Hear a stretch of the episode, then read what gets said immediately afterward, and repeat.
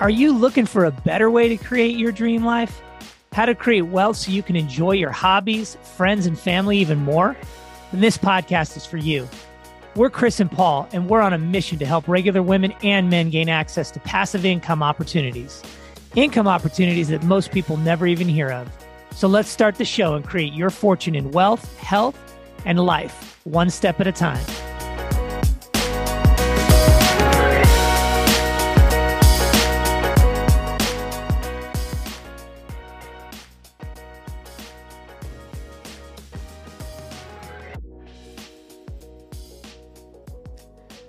Hey everyone, Chris here, and today we're going to talk about a day in the life at Sterling Rhino Capital. You know, how do we set the foundation to find these deals? What happens once we we lock them up? Uh, and then uh, and then what do we do once we sell an asset? What's, what's the process to uh, to exit a deal? So we'll talk a little bit about that. Well, the first thing is is, is typical of like an iceberg scenario. It's like what you see is not it's not everything, right? There's below the surface is an awful lot going on, and it starts uh, months and months ahead of time, if not years ahead of time, uh, with actually locking a deal up uh, under a contract. And you're building relationships with brokers. You're traveling. You're checking out markets. Um, you're doing everything you can to get your thought leadership out there and and and become someone who's in the know in the real estate space, so that you can you can have those opportunities sent your way. And once you've built these relationships, you start getting deal flow. So you're getting all these deals coming your way from all over the place in the key markets that you want to buy in. And then you have your underwriters taking a look at those deals and kind of filtering and funneling down, uh, similar to kind of what you might see when someone's gold prospecting with all those big machines.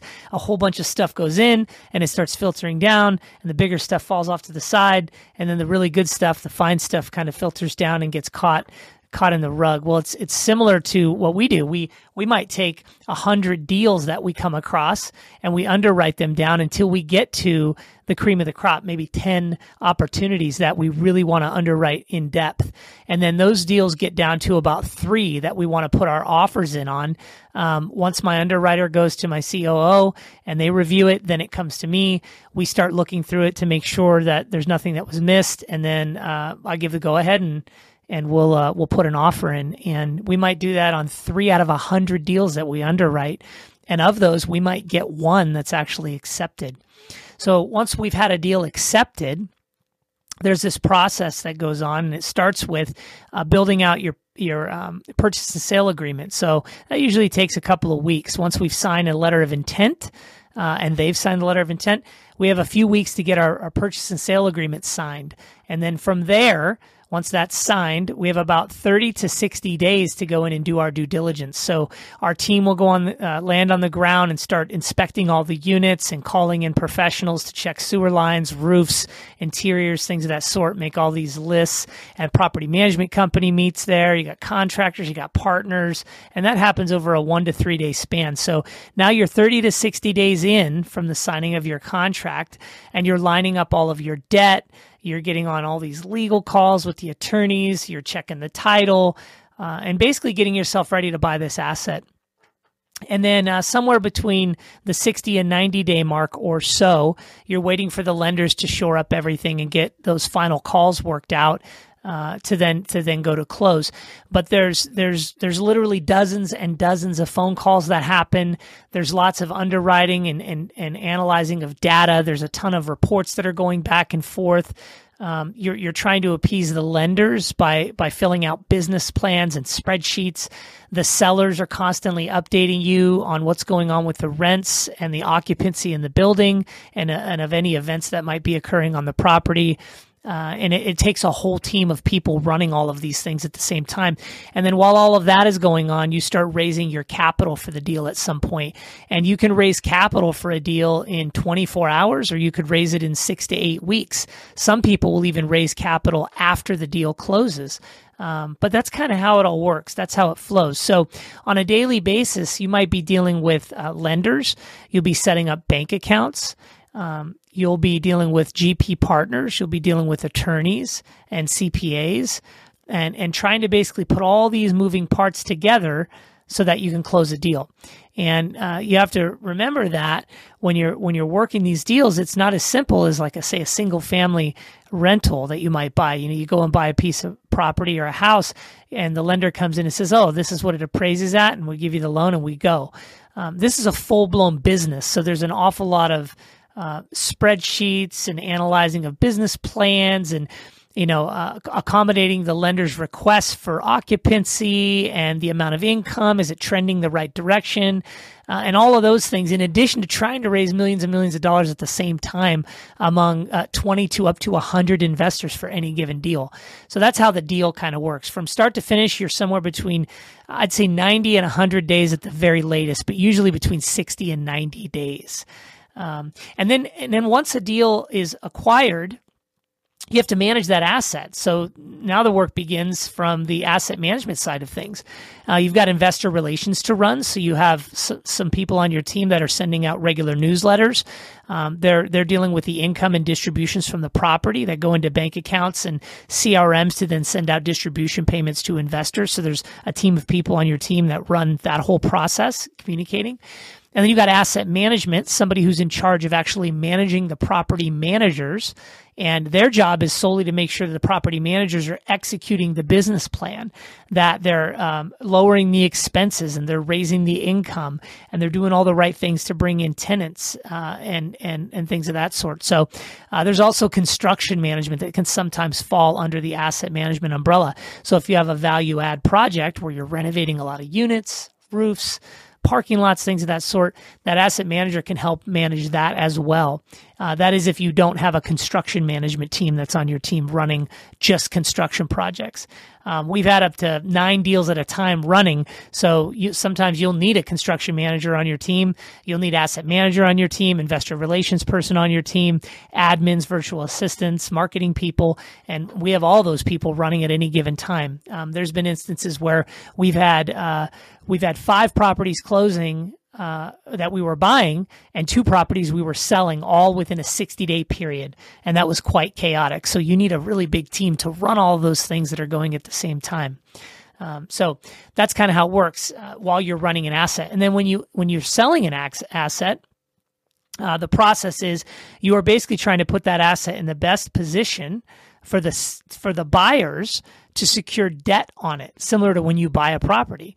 So your job is to make sure that the income is continuing to go up, the occupancy is stabilized or it's going up, and uh, that that property looks really good to the buyers and their lenders because the lenders are going to constantly ask for updates on how the product is performing because they are the largest partner for a buyer and so they want to make sure that the, that what they're investing their money in is is viable and and going to be sound um, and then they're obviously they're they're um, underwriting and, and checking in on the sponsors, making sure that their credit is right and that they're stable and they're doing all the right things. They have a good sponsor team and all of that. So your job as a seller is to make sure that that property is is in its best light as you're going to exit.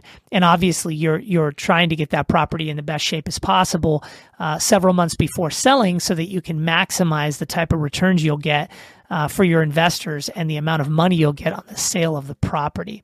So, really, your job at sale is just to make sure that all the numbers are looking good. Expenses are down, income is up, occupancy is up, um, your employers are sticking around uh, through the sale with you, and that you're very responsive to the buyers because they'll be requesting a lot, uh, and you may even get on. Uh, you may even be required to hop on a lot of lender calls and or attorney calls with your attorneys and their attorneys to make sure that everything is in line with title and closing and things of that sort. So there's an awful lot of moving parts uh, that go into these things. So a day in the life is is uh, sometimes quite chaotic, but if you have a really good team and everybody knows their roles and goals, then uh, it can run uh, run really smoothly. We've been very fortunate to have uh, a solid team of people that uh, that know what they're doing and and execute flawlessly. Um, so that's a day in the life of Sterling Rhino Capital. Uh, it consists of underwriting deals, putting in offers, securing deals, uh, bringing in new investors and securing the equity to buy these assets, and then uh, obviously running asset management and construction management at the same time while you're raising money for for other deals. Um, and uh, and it can be a pretty daunting. There's a lot of moving parts, but that's why it's it's great to invest with a syndication group because they manage all of that stuff for you instead of you managing all that stuff uh, and dealing with the the tenants and the maintenance and all the things that you don't want to deal with. You'd rather be spending time with your family and your kids and uh, and sharing in all those returns on the asset and having someone else manage it for you. So that's that's kind of how it works. So thanks for tuning in. Uh, please uh, listen in uh, for the next episode, and and we'll continue this uh, this education in the multifamily investment space.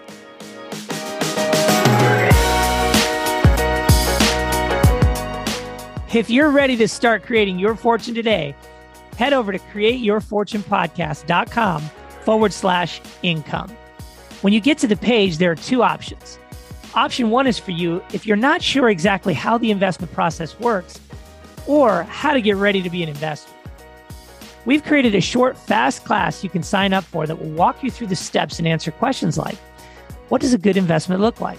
And so much more. It even includes an audio version so you can quickly learn on the go as you golf, go to your day job, or work out. Just think in a couple of days, you can start listening and learning about creating your fortune and not be stuck wondering do I even have enough to retire? And then option two is for you if you're a sophisticated or accredited investor and have money to invest, you just need to talk to us about our next investment opportunity. You can quickly schedule a call with us and we can walk you through your options on how to get dividends flowing right away. We can help you create a plan to have 3 to 10,000 or even more in passive income every month that's reliable, safe, and steady. Ditch the small returns and unpredictable growth. Head over to createyourfortunepodcast.com forward slash income. And let's build the life of your dreams today.